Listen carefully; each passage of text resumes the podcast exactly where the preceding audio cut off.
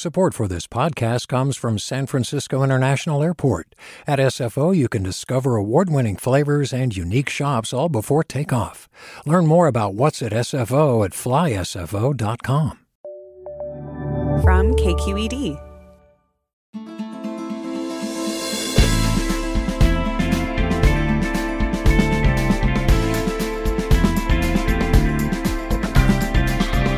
From KQED in San Francisco, I'm Alexis Madrigal. Look, today's show is very simple.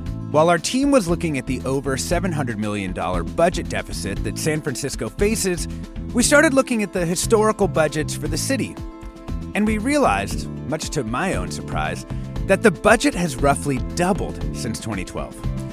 Now, a lot of us remember San Francisco 10 years ago, and we also know it today. So, how did so much more money go into the city's coffers, and where is it being spent?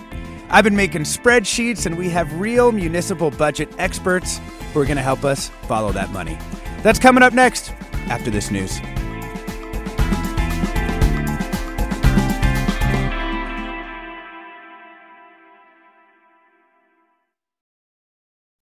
Welcome to Forum. I'm Alexis Madrigal. I think sometimes when we talk about government budgets, there's this tendency to imagine the motivations behind that interest. I would not pretend, however, to know what the city and county of San Francisco should spend to run one of the greatest urban places in the world. I don't pretend to know if homeless services or public works are under or overfunded. And many people will point out that San Francisco kind of stands alone in its municipal responsibilities, being both a city and a county, as well as an enormous hub for non residents who come here. There are many oranges out there, but San Francisco is an apple that's pretty hard to compare. That said, once we saw the huge jumps in revenue and service costs for the city over the last 10 years, I became consumed with curiosity about where the money had come from and where it's gone. And surely we can compare San Francisco to itself, right? 2012 San Francisco is not some distant place. So let's get a handle on this budget. Joining us first, we have a couple of great guests. We've got Michelle Allersma. She's a director of the San Francisco Controller's Office of Budget and Analysis Division. Thank you for joining us, Michelle. Thanks for having me. We also have JD Morris, a City Hall reporter with the San Francisco Chronicle. Thank you for having me. Okay, so I want to get started. We have tweeted out, I believe, or we will soon, a pie chart of the budget for the city. Uh, it's about $14 billion. It's the current fiscal year uh, that we're in. And I want to run through, sort of like on a very basic level, where does the money go? So, JD, maybe we can start with you in the kind of like, in the broadest of terms, where does San Francisco spend this $14 billion? Well, a on a lot of things. One of the biggest areas, as you can see, is in the Department of Public Health. Um, and I think, you know, it has about a $3 billion budget, if I'm remembering correctly here. Um, you know, and one of the things that makes San Francisco really unique, as you kind of alluded to, is the fact that we are both a, a city and a county, which means that we have to run things like a health department, which, you know, for other big cities, that might be done at the county level. It might, it might be in a separate budget. We also have the jail, the airport, the San Francisco port, and a lot of different kinds of government agencies that aren't always included in big city budgets elsewhere. Yeah. Michelle, the other really big, so in, in our budget, that uh, a lot of that uh, county health stuff eh, that normally is dealt with by counties elsewhere would go into that community health part of the, the budget, as it's called. Where do we find things like, you know, the there's an, another line item called public works, transportation, and commerce, and that alone is five billion dollar budget. So, like, what's in there? Um, a lot of the things that you just mentioned, like the airport, uh, the port, our transit system, um, those are the biggest components of that of that uh, service area. Yeah, and over time, those budgets have changed in response to the things that that voters have wanted, right, Michelle? So some of the things are like quite controlled by different earmarks or things that voters have said we want money to go to these places, and some of the budget is controlled by the by the mayor and the board of supervisors. So how does that break down in our in our budget? Like how much does the mayor control, and how much is sort of controlled in some other way? Um, so I guess I would start at the top with that. You mentioned $14 billion is the whole. About half of that is in what we call like enterprises, which are sort of businesses that um, make their own money and keep their own money. Um, and that's like the airport and the port and um, the transit agency, Muni, and um, our hospitals as well our enterprises, although they don't make enough money to cover their costs. So the general fund helps them out. So the other half of the 14 is the general fund and everything that goes in there. Um, and you alluded to um, that that's kind of where we put our tax revenues that are we're more free to spend. But you also mentioned that over time san francisco voters have said you know we want the city to spend on particular types of services. And um, we call those sort of set asides or baselines. Mm-hmm. and um, that's about two billion dollars overall over all the um, the baselines and set asides that have been um, approved over the years. And about one in five dollars in the general fund comes from um, the state and federal governments. We're passing money through, really, from them, and it's for things that um, they require us to provide. That's a lot of health and human services. So that's sort of Medicare and um, kind of uh, CalWORKs welfare services. So really, kind of we're the the agent of the of another level of government, and they're giving us money to do stuff, and we don't really have choice about that either. Give me an idea of what some of the big set asides are. Like, what are they for? Because that's really kind of reflects the values of San Francisco voters, right? Yeah, absolutely. Um, the, as you said, these are approved by the voters and they're typically in our charter. Um, so the biggest ones are um, for transit in our current fiscal year, that's about $530 million of tax, general fund tax money that's going to support transit services. About 175 for libraries, about 530 for children's services of various kinds, 150 for parks. Um, and then there's a range of other you know, homeless services, housing, uh, street trees, um, early care and education. That's another 625,000, 25 million, excuse me. Okay. Um, JD, I want to think about the sort of comparisons for for San Francisco. We know I you know mentioned it's an apple. We know that you know everything is different, but Give me a sense of how this budget compares to to other cities that maybe have just kind of less on their plate, let's say. Yeah, and I mean San Francisco also of course isn't the only city and county you know set up in the country but i think one of the things that makes san francisco stand out is the fact that voters here have in recent years agreed to add a lot of new taxes so there was a a real estate transfer tax, Proposition I, that passed several years ago. There was Proposition C, which was uh, business tax to fund homeless services. And those taxes bring in like hundreds of millions of dollars a year. Um, so I, I, think that's something that makes San Francisco stand out in, in a pretty significant way. Is there's you know there has been an appetite among the voters of San Francisco to approve new taxes to fund different sorts of services that they want, and that results in a higher budget. Yeah.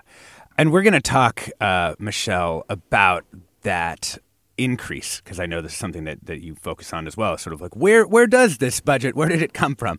Uh, we're talking about San Francisco's roughly fourteen billion dollar budget, how the money is being spent, where it comes from, and how the city intends to handle a projected seven hundred twenty eight million dollar deficit. We're joined by Michelle Allersma. She's the director of the San Francisco Controller's Office of Office of Budget and Analysis Division. It's a lot of words together that don't make sense in that order to me, but that's what it's called.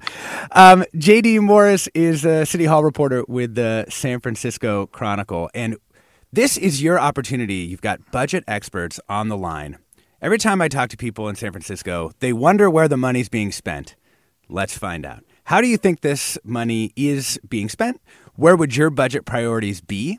And what are your questions just about the San Francisco uh, city and county budget? The number is 866 733 6786. That's 866 733 6786. I would also note this is a regional issue because a lot of the money in the San Francisco budget goes to support people from outside the city as well. Twitter, Facebook, Instagram, or KQED Forum, and the email is forum at kqed.org. So let's talk about where this money comes from um, and kind of how that mix has changed over time, Michelle. I mean, the, the classic way that cities fund themselves is with property taxes, right? But what else is in the mix? Um, yeah, so uh, across all of our funds, the single largest source is service charges. So it's what um, airlines are paying in landing fees, it's what folks are paying to ride Muni, um, it's what insurers are paying the hospitals for services, um, things like that. Um, that's the single largest source. And mm-hmm. then um, over the $14 billion. And then after that, it's property taxes. And um, and some of the other taxes that um, you alluded to earlier. So, business, hotel, sales taxes, all those other local taxes are yeah. are a third big source. Yeah, you know, on that charges for services, you know, that is basically like what the big chunks there are. That's like the hospital, right? It's because healthcare spending has been increasing, and so there's an, an increasing amount of money money flowing into the hospital. Um, definitely uh, the hospital. There's also, you know, PUC will send you a bill every month for your water and sewer service charges. Mm-hmm. Um, so that's included. Um, the airport for sure, um, in in the past decade has expanded and you know added added lines of service and is charging airlines for the use of those. Um, those are probably the biggest ones. Yeah. So, in your time, you've seen this budget go up a lot. You've seen revenue increase a lot, and we've seen you know spending on city services uh, also increase. How have you thought about you know what people get from that money?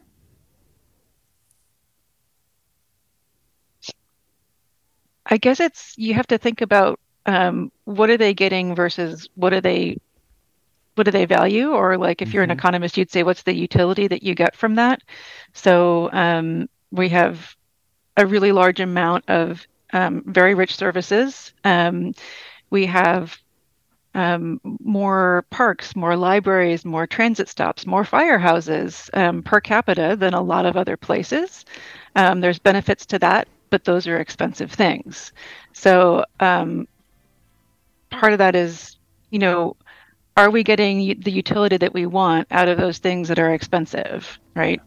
Um, I think that's a really important question to ask yourself. Yeah, thank you so much. We're talking about San Francisco's $14 billion budget, how the money's being spent, and how the city intends to handle a pretty large projected deficit.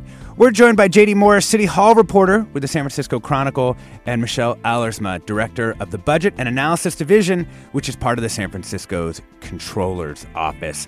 I'm Alexis Madrigal. Stay tuned for more right after the break.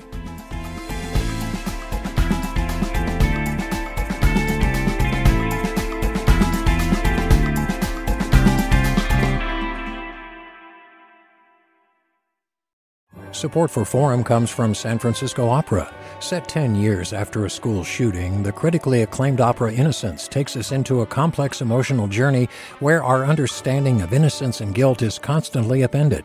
Kaija Saariaho's ethereal score collapses the past into the present as a community of survivors grapple with how to move forward. Don't miss the highly anticipated American premiere of Innocence, June 1st through 21st. Learn more at sfopera.com. We've all got those parts of our house where the internet just won't go. Well, if you had wall to wall Wi Fi from Xfinity, you could worry less about dead spots. Because with wall to wall Wi Fi from Xfinity, you get fast speeds, reliable connection in every room, and power for all of your devices, even when everyone's online. That's wall to wall Wi Fi only with Xfinity. Restrictions apply, not available in all areas, actual speeds vary. Welcome back to Forum. I'm Alexis Madrigal. It is a show, a brown bag um, breakfast show about San Francisco's $14 billion budget. We're learning how the money's being spent, how the city intends to handle its deficit, where the money comes from, all of those things. We're joined by Michelle Allersma, Director of the Budget and Analysis Division of the San Francisco Controller's Office, and JD Morris, a City Hall reporter with the San Francisco Chronicle. We're going to get to a call before we add our next guest. Uh, we've got Zogi in uh, San Carlos. Welcome. Hello. Hey, go ahead.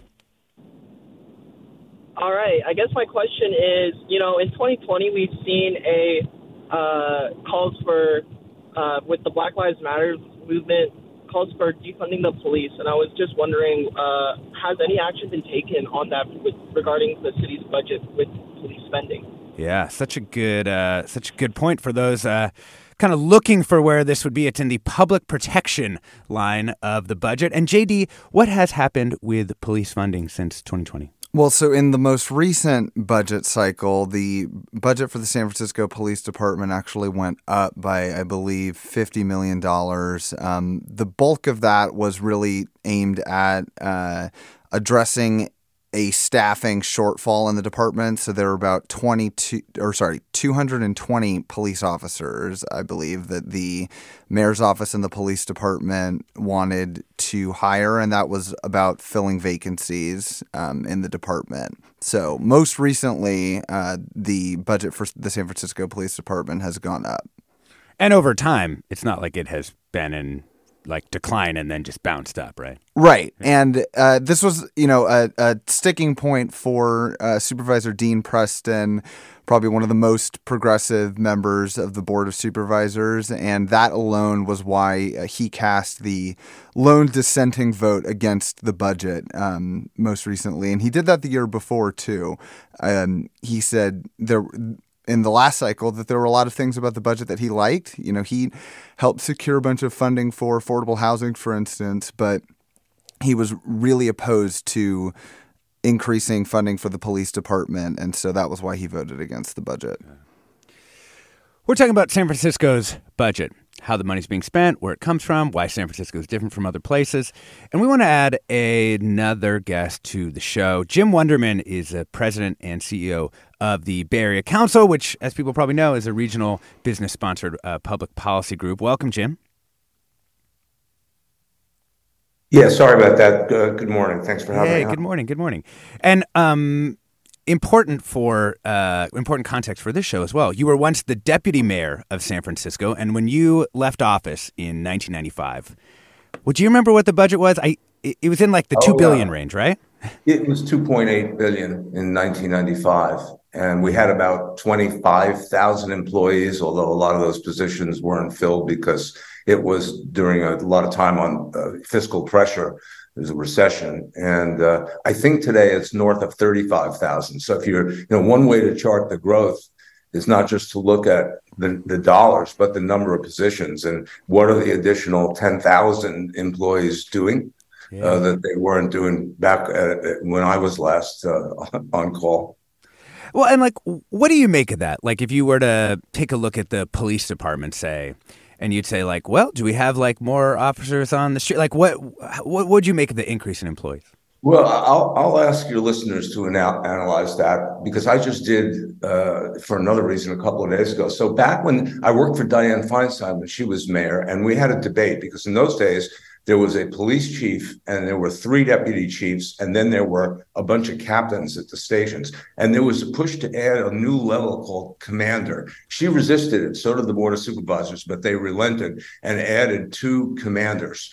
Uh, and so that was the debate at the time Take a look today at the police brass. I looked at it. There are so many assistant chiefs, and you get to the commander level, and you just have to keep scrolling down. And I have to say, with all the you know folks, you know, the department is in a real crunch to try to hire uh, police officers to join the force. But I I can't fathom the increase in the in bureaucracy level of the department. And I don't know where that debate is. And I'm going to assume that same uh, issue could be applied to other departments. And at a time when you're you know, facing a big deficit like the city is today, I think this is one of those times to really look at how you're structured and you know how, how you're delivering your services, mm-hmm. what levels of positions, and how, uh, you know will best serve the public. Yeah. I'm not sure that's happening. Yeah. Jim, thank you uh, so much. JD Morris, I wanted to um, toss this one kind of to you because uh, Jim mentioned it. Where are we on this deficit, and what do we know about um, how the city and the mayor are approaching uh, closing Well, uh, just to reiterate, it's a $728 million deficit that they're projecting over the next two fiscal years. So that's a really big number. Uh, that'll probably get fine tuned a bit uh, between now and when the mayor actually proposes a budget in June. But so far, that's the number that we're working with. And what happened was uh, in December, you know, the mayor's office released that estimate, and the mayor asked uh, the city departments to begin preparing their budgets. She asked them to propose uh, cuts of 5% in the first year and 8% in the second, because again, that's a two year projected deficit. Um, but she, what we know right now is that there are some areas that where she definitely doesn't want uh, cuts to come from, and so those would be sort of her her key policy priorities right now, which are really public safety, homelessness, street cleanliness, mental health issues, and the economic recovery, especially when it comes to San Francisco struggling downtown. Yeah. So I think we know more about where the cuts likely will not be coming from than where they will at this point. Yeah. Let's bring in another caller uh, on this point. William in Belvedere, welcome. Yes, thank you very much. Uh, uh, to the extent, I would like a guest's uh, perspective on uh, this. To the to the extent that commercial activity generates city revenue, uh, I'd like their opinion on oh, the the fact of more people uh, working from home mm-hmm. um, and actually moving out of the city because they find that particularly high tech workers they can do their work over the computer from home. Uh, to what extent the decrease in commercial activity, restaurants, etc., will occur, and also whether there's concern that as office space becomes vacant, uh, finally, people, the owners of the buildings, can't pay their mortgages, and then the the property value goes down and the taxes go down mm-hmm. as the succeeding owner of the property uh, buys it for a lower price, and then there's less property taxes. That's right. It's a it's um, it is the a, a primary problem, right, Michelle? And I, I what I what I'd like you to answer on this particular question is how has the city been preparing for this? Like, we've obviously had a boom time. We've been going through this, but you've been at this game for a long time. Many other people in the controller's office and around city government know that there are booms and there are busts, particularly in San Francisco. We've gone through at least two in the last 25 years. So, how has the city gotten ready and has enough been done?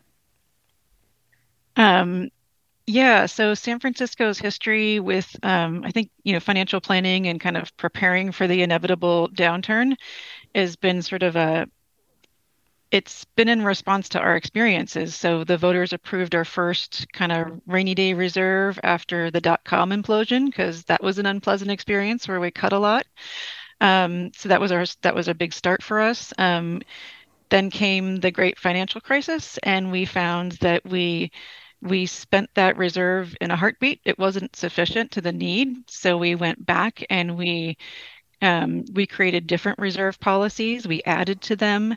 We started doing two-year budgeting, so you can't do kind of you know tricks that say I'm going to give everybody a raise on the last day of the fiscal year and pretend that it's free. Mm. Um, and um, we started doing uh, long-term financial planning and to, to understand not just that something has a cost in one year but if you if you have a new shiny program it's going to it's going to cost you that much and more for every year thereafter. Um, so i think that all of those tools have helped us a lot. Um, that said, I think to the caller's point, it's um, what we're facing this time isn't sort of a cyclical downturn, and that's really what we had been preparing for. Mm. Um, this is a restructuring um, in the way that we use space and in the economy. It's not just local; it's nationwide, of course, and it's going to have a big impact. So it's it's a little bit different than um, it, it's not what we had it's not the downturn we'd been planning for. How would the reserve be used against that deficit?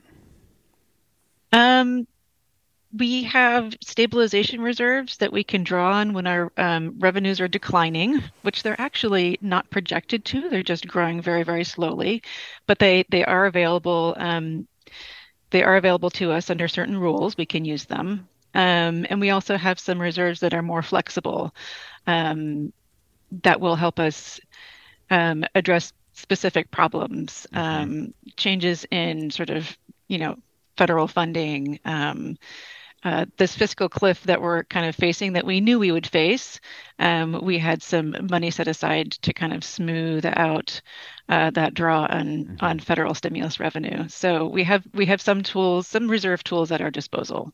Yeah, I mean, I think the well, we'll talk about if there's a chance of generating more revenue later, but for now, it looks like it's probably more going to come on the cost side of this budget to to balance it.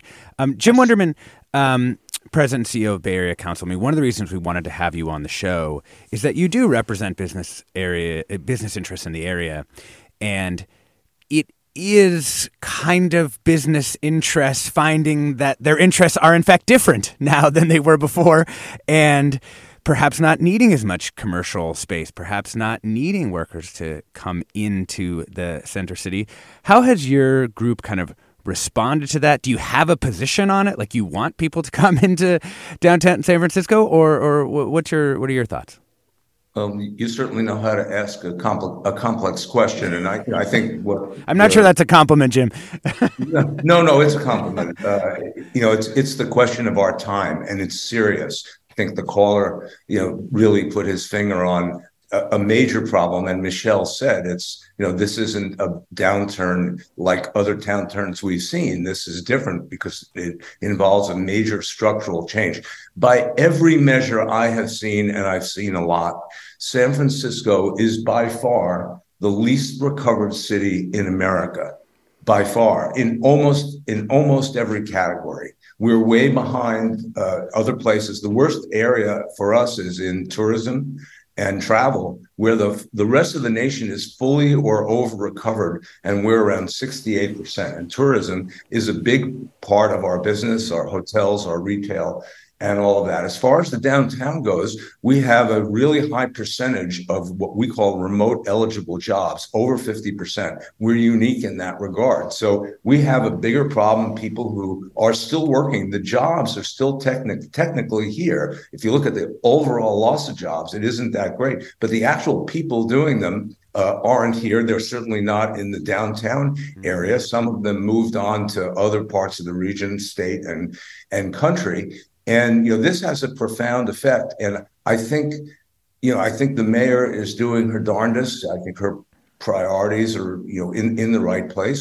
We've got to get the city to become attractive again to bring in new kinds of business more of the same kinds of business reorient the downtown to be more of, of a destination for other kinds of activities. These are all things that are on the table.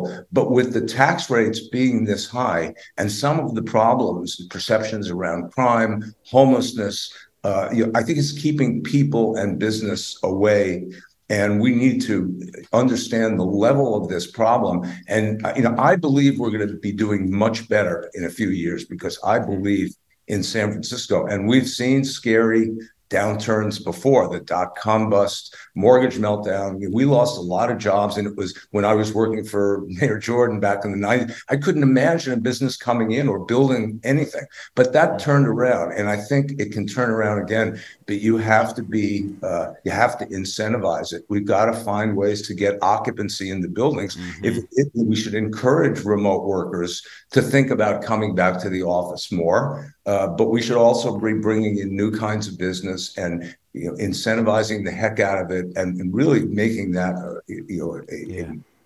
a, a, high priority for the whole city. And we need to put you know we need to put aside this progressive versus moderate uh, dialogue that we have. This is San Francisco is everybody's concern. And things aren't what they need to be in this city and we need to we need to really come together and turn things around and and move forward in a different way. We're talking about San Francisco's $14 billion budget, where the money comes from, how the money's being spent, how the city intends to handle this projected budget deficit from change, like structural changes in the way the Bay Area economy works. We're joined by Jim Wunderman, President and CEO of the Bay Area Council, JD Morris, City Hall reporter with The Chronicle, and Michelle Allersma, Director of the Budget and Analysis Division, which is part of the San Francisco Controller's Office. They're the people who deal with the innards of the budget. We'd love to hear from you. How do you think this money should be spent? Got some people writing in. Dave writes, all that money, fix the word we can't say on the radio roads. Another listener tweets, hiring more police to arrest drug dealers and deter car break ins and shoplifting. Incentives to tear down obsolete office towers and build new residential homes in transit rich downtown. I know there's other people out there with different ideas about what we should spend that money on. We'd love to hear from you. The number's 866 733 6786, or maybe you just have a question about the budget. It's a big budget. There's a lot going on. There's a lot to know. The number is 866 733 6786. Twitter, Facebook, Instagram, we're KQED Forum, and the email is forum at kqed.org. Let's get to another caller. Reza in San Francisco, welcome. Hi, great program, and I enjoy listening to all the participants. Um, I am a retired tech worker, and I've been in customer service uh, for basically most of my career. Recently, I went. I was dealing with the city to build an ADU, and during this was a very frustrating process. Just dealing with the city and paying all the fees that they are that I had to pay, but not getting the right service. I guess my question here is that we, I look at the city as a large service organization for the people. And my question is that is there a, a way to monitor the service that are being given to the resident or to the applicant based on the fees that they are paying? because as a customer service leader, uh, getting the customer feedback directly for each incident and for each event was critical in running a very good service organization. Right. That's a good. It's a good question. I mean, what I like about that resident, it's like, it's not like you object to paying the fees or the tax in the city, but you just want to get the services. JD, are there ways that the city monitors that you're aware of, uh, like how it's providing this kind of service? Not in, in like an overall way that I'm aware of, although it could certainly be wrong. I I, I hope that there would be a way to do that in sort of a, a, a systemic way. I think that's a great idea. Um, the caller did mention, you know, ADU and how that was frustrating trying to build, you know, a, a, second unit. And one thing I will note there is that, you know, San Francisco does have a notoriously long and expensive and arduous housing approval process. And that right there is the reason why the state of California um, is taking a close look at San Francisco's approval process under the Newsom administration. They're um, you know, analyzing why it is that San Francisco has like the longest housing mm-hmm. approval process in the whole state. And so I think we'll we'll see some action on that eventually. We're talking about San Francisco's $14 billion budget. Some, some, listeners want us to do these shows for other cities. Tony writes in, you should do a similar episode for Oakland spending because it's a complete mystery to me. Our parcel taxes keep going up and still basic civil needs are not being met. Crime, crumbling streets, trash everywhere. Where does the money go? These are the questions we want to ask, Tony. Uh, Robert would like one of these. Also on San Jose, we've got a budget cycle underway there as well. I'm Alexis Madrigal. This is Forum. Stay tuned for more on the San Francisco budget.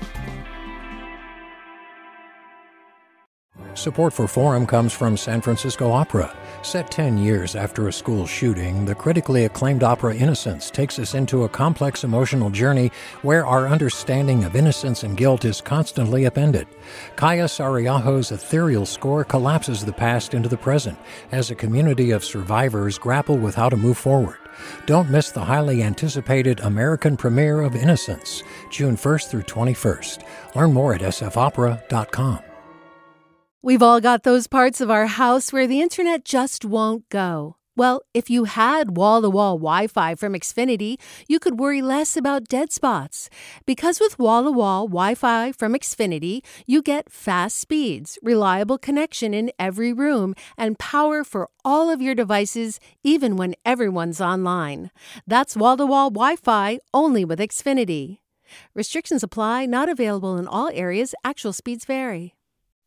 Welcome back to Forum. I'm Alexis Madrigal. We're talking about San Francisco's $14 billion budget, following that money, where it comes from, where it goes, and how the city intends to handle its projected $728 million deficit. We're joined by Jim Wunderman, President and CEO of the Bay Area Council, JD Morris, City Hall reporter with The Chronicle, and Michelle Allersma, who's the director of the Budget and Analysis Division. That's part of the San Francisco Controller's Office.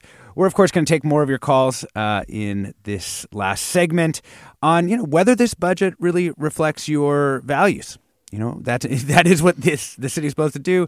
The number is 866 733 6786. And we're taking more of your questions too.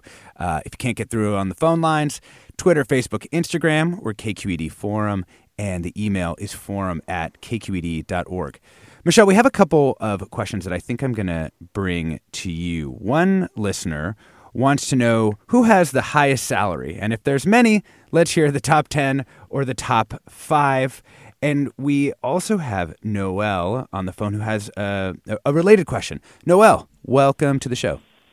Hi. Uh, yeah, I've lived in San Francisco for 10 years. One thing that I really like about it is that um, you are able to actually see the salaries online of all kinds of employees on websites like Transparent California. But I was wondering how the salaries of city employees are determined since I know that in business that's often um, you know one of the largest aspects of a budget and so is compensation just compared to what private companies are paying for similar roles or is it at all pegged to the median income of San Francisco residents? Mm, mm-hmm, mm-hmm. No, those are those are great questions. Uh, Michelle, um, can we bring this one to you? I mean, I know at least part of the answer to this is that we have collective bargaining within the city um, that's that's one answer. Uh, what's the rest of it? Sure. Yeah, we do have um, binding interest arbitration, which means um, yeah, our, our wages are set in labor agreements with labor unions, and pretty much everybody in the city is represented. Um, some of the salaries are the city is a, an employer in competition with other employers that do the same things that we do. So, particularly in the healthcare field, um, everybody employs nurses. So we're looking at what Kaiser and what Sutter have to pay mm-hmm. um, to determine that sort of what we need to to pay to be competitive and be able to hire into those same positions that we have. Um, similar in public safety, you're looking at sort of oh Oakland's doing a twenty thousand dollar hiring bonus or whatever it is. You're you're looking at what others are paying. Um, so there's there's some of that, and then some of it is just um, is what's bargained in the labor contracts. Yeah. Um, there's salary surveys for some positions. Yeah. You know, Michelle, I mean, so I was looking at, I was just curious, drilling down on just Muni, for example. I mean, you can see Muni, the, the salary line on Muni's cost kind of, you know, it, it's moving up, but somewhat slowly. Then it hits like 2014 and just kind of like skyrockets. And I think one of the things that's really difficult for people in the city or, or around is we see something like that happening, but it doesn't seem like the Muni service that that's delivering is better than it was in 2013. So how how are people to sort of like make sense of that? I think um, like what do we not see? I think is kind of what what the real question is here. Got it. I think part of what you don't see is um, the inflationary costs um, on uh, retirement and healthcare. Um, so we have, um, you know, growth in health healthcare costs, which I know that everybody experiences in their own life. Um, the city is, is an employer, and we're paying for those too, um, and and those far outpace inflation um, by a factor of two to three to four. Um, and then also retirement costs, which were low for a really long time. Spiked pretty significantly in the past def- decade, so mm. like way out of line with inflation, and also retiree healthcare um, unfunded liabilities, which we are also paying for. So a lot of things where you're paying more money, but you're not getting anything more for it. Mm-hmm. Um, that's that's part of what you don't see. And the, the infrastructure falling apart too, um, and needing more fixes over time. Things that we built, you know, 50 years ago. I also one of the things that I really want to do coming out of this show is to make a chart showing the increase in healthcare costs across the whole city. Maybe maybe the controller's office has already done it, but I mean that really you can really see that line start to go up in a bunch of these individual budgets. Mm-hmm. Um, let's uh, go back to the phones. We've got Matt in Benicia. Welcome, Matt. Hello. Thanks for taking my call. Um, well, more of a comment than than anything. You know, I listen to the station and, and your shows all the time. I, I really appreciate the work that you guys do um, and the great conversations. Um, but it's it's just frustrating when I hear these conversations and I in my personal life and discussions with mm-hmm. uh, friends and colleagues and coworkers, uh, you you just get this feeling that you know a lot of the problem is uh, blamed on on the poor people.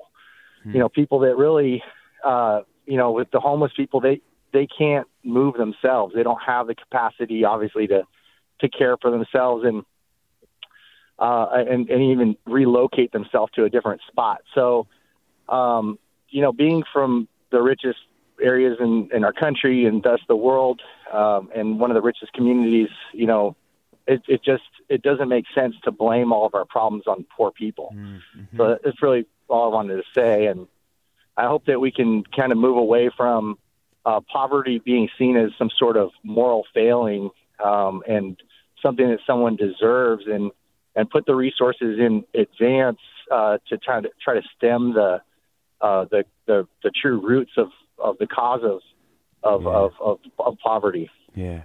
Hey Matt, channeling Tuesday show, I feel like, which was on you know Martin Luther King Jr.'s vision of of economic justice uh, for for poor people, and I you know I appreciate you making sure to bring the moral dimension to this to this budget discussion. I mean, it is it is complicated, um, JD, because I feel like the politics, as as Matt's really indicating, I do feel like the politics around helping the least well off in San Francisco have been shifting around a lot. And maybe there's less support for that than there has been you know in in previous years.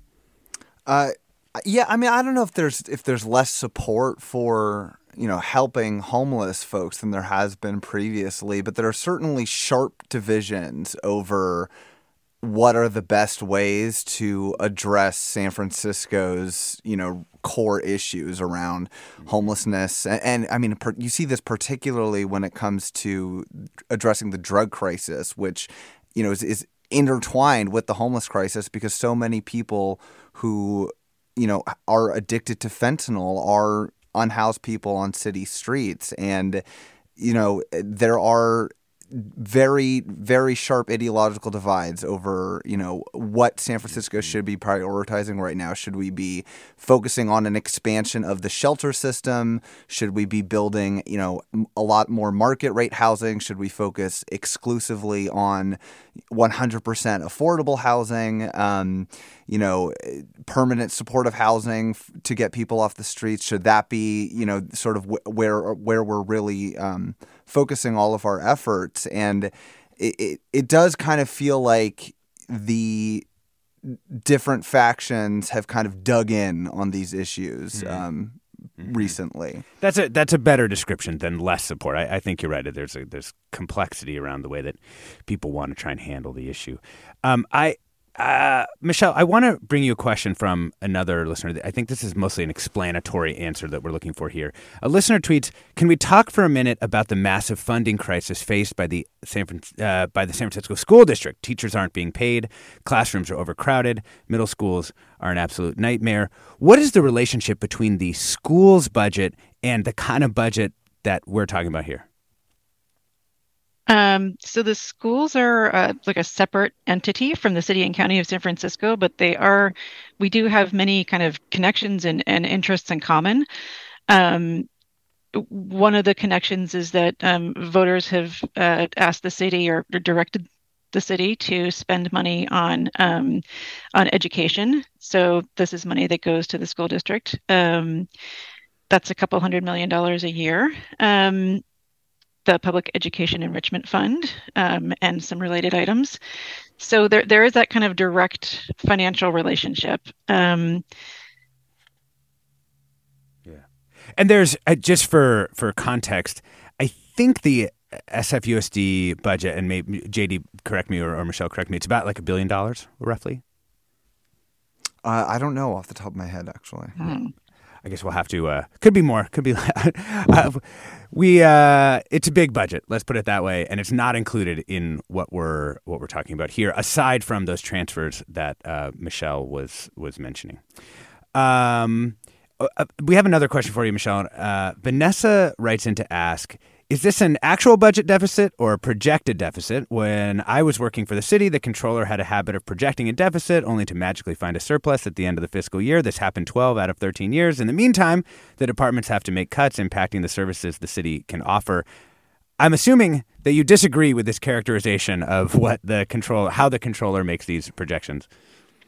Yeah, um, First, it's um, it's a it's a projection from three offices, so the mayor, the board, and us. So, um, but the projections, um, it's true, it's a projected budget deficit, and we're we're telling the policymakers this is a shortfall that you have to close because you have to have revenue equal expenditures in your budget has to balance. Um, and so what we're telling people with this document is that you need to take if if you take no action, that the the projection is if you were to do nothing, um, you'd have this shortfall. So you have to do something to close the shortfall. Um, so you have to um, constrain growth. You have to um, stop doing certain things, or maybe not begin a new thing that you wanted to do, or um, make other trade offs and try to do things more efficiently. Um, and so it's by law, we have to close the gap, and that's what happens every year. Um, to the question of whether we systematically underproject revenues, I think that was like kind of embedded in the question. Mm-hmm. Um, we've been surprised by the the rapid pace of growth over the past decade, kind of like anybody else. I think you alluded to that actually in your your statement about the city's budget growing so much. It did. It, it grew faster than than I think we would have anticipated. And and part of what we do is when the economy is growing, we underproject. When the economy is weaker, we overproject. So we just have a tendency to be less volatile than the world actually is um, yeah. in our projections. Yeah, yeah. Um, you know, Jim Wunderman, President CEO of uh, Bay Area Council. You know, when you look at the way that the the budget is constructed, like just from your from your position, do you think that the way the budget is put together helps or hurts. Like having these earmarks, like, like kind of stepping back from the weeds and looking at, okay, voters have earmarked these various things. There's the, the all the pots are kind of restricted of all this money, and it kind of ties the mayor and the board of supervisors' hands. You think that's a good thing or a bad thing? You know, so I really appreciate this program and the questions, the big questions, macro, excuse me, questions that you're asking. Uh, you know, I think the, the key issue that stands out here is really the, you know, budgets make you talk about things that are quantitative and overall, I don't think the city's approach to the budget and the way it handles it is is done poorly uh, or is the is main culprit here. I think the the qualitative question is really is really the. And the, you know, we need to really dig deeply into why why we have such a rich set of costs and services, and yet we're not meeting the public's needs. I think if you really analyze this, you know, you find a couple of things. Is that the city, you know, the city spends a lot most of the money from the city, as earlier noted, goes into payroll. And if you analyze that, and I think Michelle said, we're paying more for retirement. For, for a whole bunch of years, we didn't pay much because the stock market kept going up. So the amount of the retirement funds did. And so the city didn't have to contribute to mm. retirement. In more normal times, we, have a very rich set of programs for re- retirement and for uh, health benefits post retirement, unusually rich. And I think we need to kind of take a look at the question of can we, you know, is the public getting the the kind of benefit for its money that it deserves? The other only other thing I would say is, from my experience working in two administrations and being close to the city uh, all of these years, one way or another, I I, I think culturally there's an issue where th- this city looks very inwardly and you have conversations with people within the government doesn't matter the department. Uh, everybody's trying to figure out how to sort of enrich their you know their, their situation for their themselves their department and so forth. And i you know, somebody one of the callers mentioned customers and I don't think there's a customer focus overall in San Francisco. You know, this is something that Mayor Breed, you know, inherited this culture. It's been going on a long time. Things, and I, I, I believe it's time for the public to take a really hard look at all of this and ask itself the question: with all that we're doing and all that we have, why is it that we're, you know, we, we seem to be uh, facing these kinds of problems? Why is it that so many businesses have left San Francisco and taken the jobs and the philanthropy and the investments with them over the years? It's a laundry list of companies that have chosen to go elsewhere. Uh, why is our population dropping? Uh, and what are the economic impacts? So I think we're facing a moment where it's time to ask some of the bigger questions because we have a big deficit. We've got an empty downtown. Uh, everybody, you know, this is going to impact everybody. And I think the budget is really important. You've got to run the city. They've got a five-year plan. I think they're doing, you know, within the realm of how they estimate, as Michelle, I think, get great answers, how revenues are estimated and so forth. The city's done a pretty good job on that, but you've got to sort of look underneath the rock. So you need yeah. to do a hundred more of these programs. uh, we'll see how uh, our bosses respond to 100 more programs on the San Francisco budget. But um, I will say we have a couple of other um, last minute answers for people. Um, the, another division of the controller's office, not Michelle's, um, does produce something that earlier caller Reza was looking for called the San Francisco Scorecards, where departments do self report on how they perform compared to targets that they've set re service delivery. So if you look up San Francisco Scorecards, I think you'll find that on sf.gov out there, Reza. I'm glad we could uh, bring that one to a conclusion. Um, Last uh, question for you, Michelle, which is where can people go? Uh, one of our listeners, Linda, wants to know how much of the new budget will go to maintenance of the city parks, streets, environment, removal of graffiti, etc. If people want to try and figure out where the money is going, where do you recommend? What's the best place for people to check that out? Um, Aside from the Chronicle's excellent reporting on this, which is also very good. Absolutely. Um, you can go to um, i think for an overview of like what departments do, the mayor's proposed budget is kind of has more narrative about this is the mission of each department in the city. And so for um, just kind of an explainer of who does what, um, like what services, I, I that's a good starting point. So that's um, okay. if you just Google that. Um, Mayor's proposed budget, and you'll see it. Mm-hmm. Yeah. yeah. Wonderful.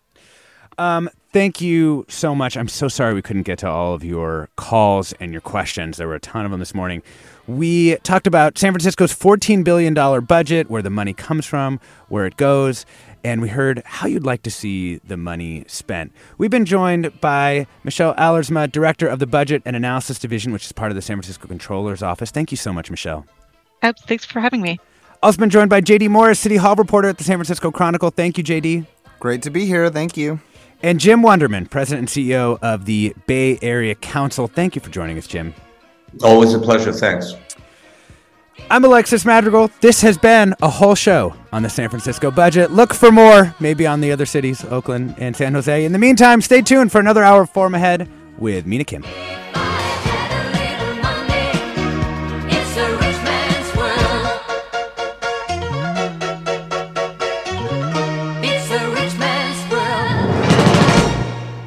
Funds for the production of KQED's forum are provided by the John S. and James L. Knight Foundation, the Generosity Foundation, the Germanacos Foundation, and the Heising Simons Foundation. Support for Forum comes from San Francisco Opera. Set 10 years after a school shooting, the critically acclaimed opera Innocence takes us into a complex emotional journey where our understanding of innocence and guilt is constantly upended. Kaija Saariaho's ethereal score collapses the past into the present as a community of survivors grapple with how to move forward. Don't miss the highly anticipated American premiere of Innocence, June 1st through 21st. Learn more at sfopera.com. We've all got those parts of our house where the internet just won't go. Well, if you had wall to wall Wi Fi from Xfinity, you could worry less about dead spots. Because with wall to wall Wi Fi from Xfinity, you get fast speeds, reliable connection in every room, and power for all of your devices, even when everyone's online. That's wall to wall Wi Fi only with Xfinity. Restrictions apply, not available in all areas, actual speeds vary.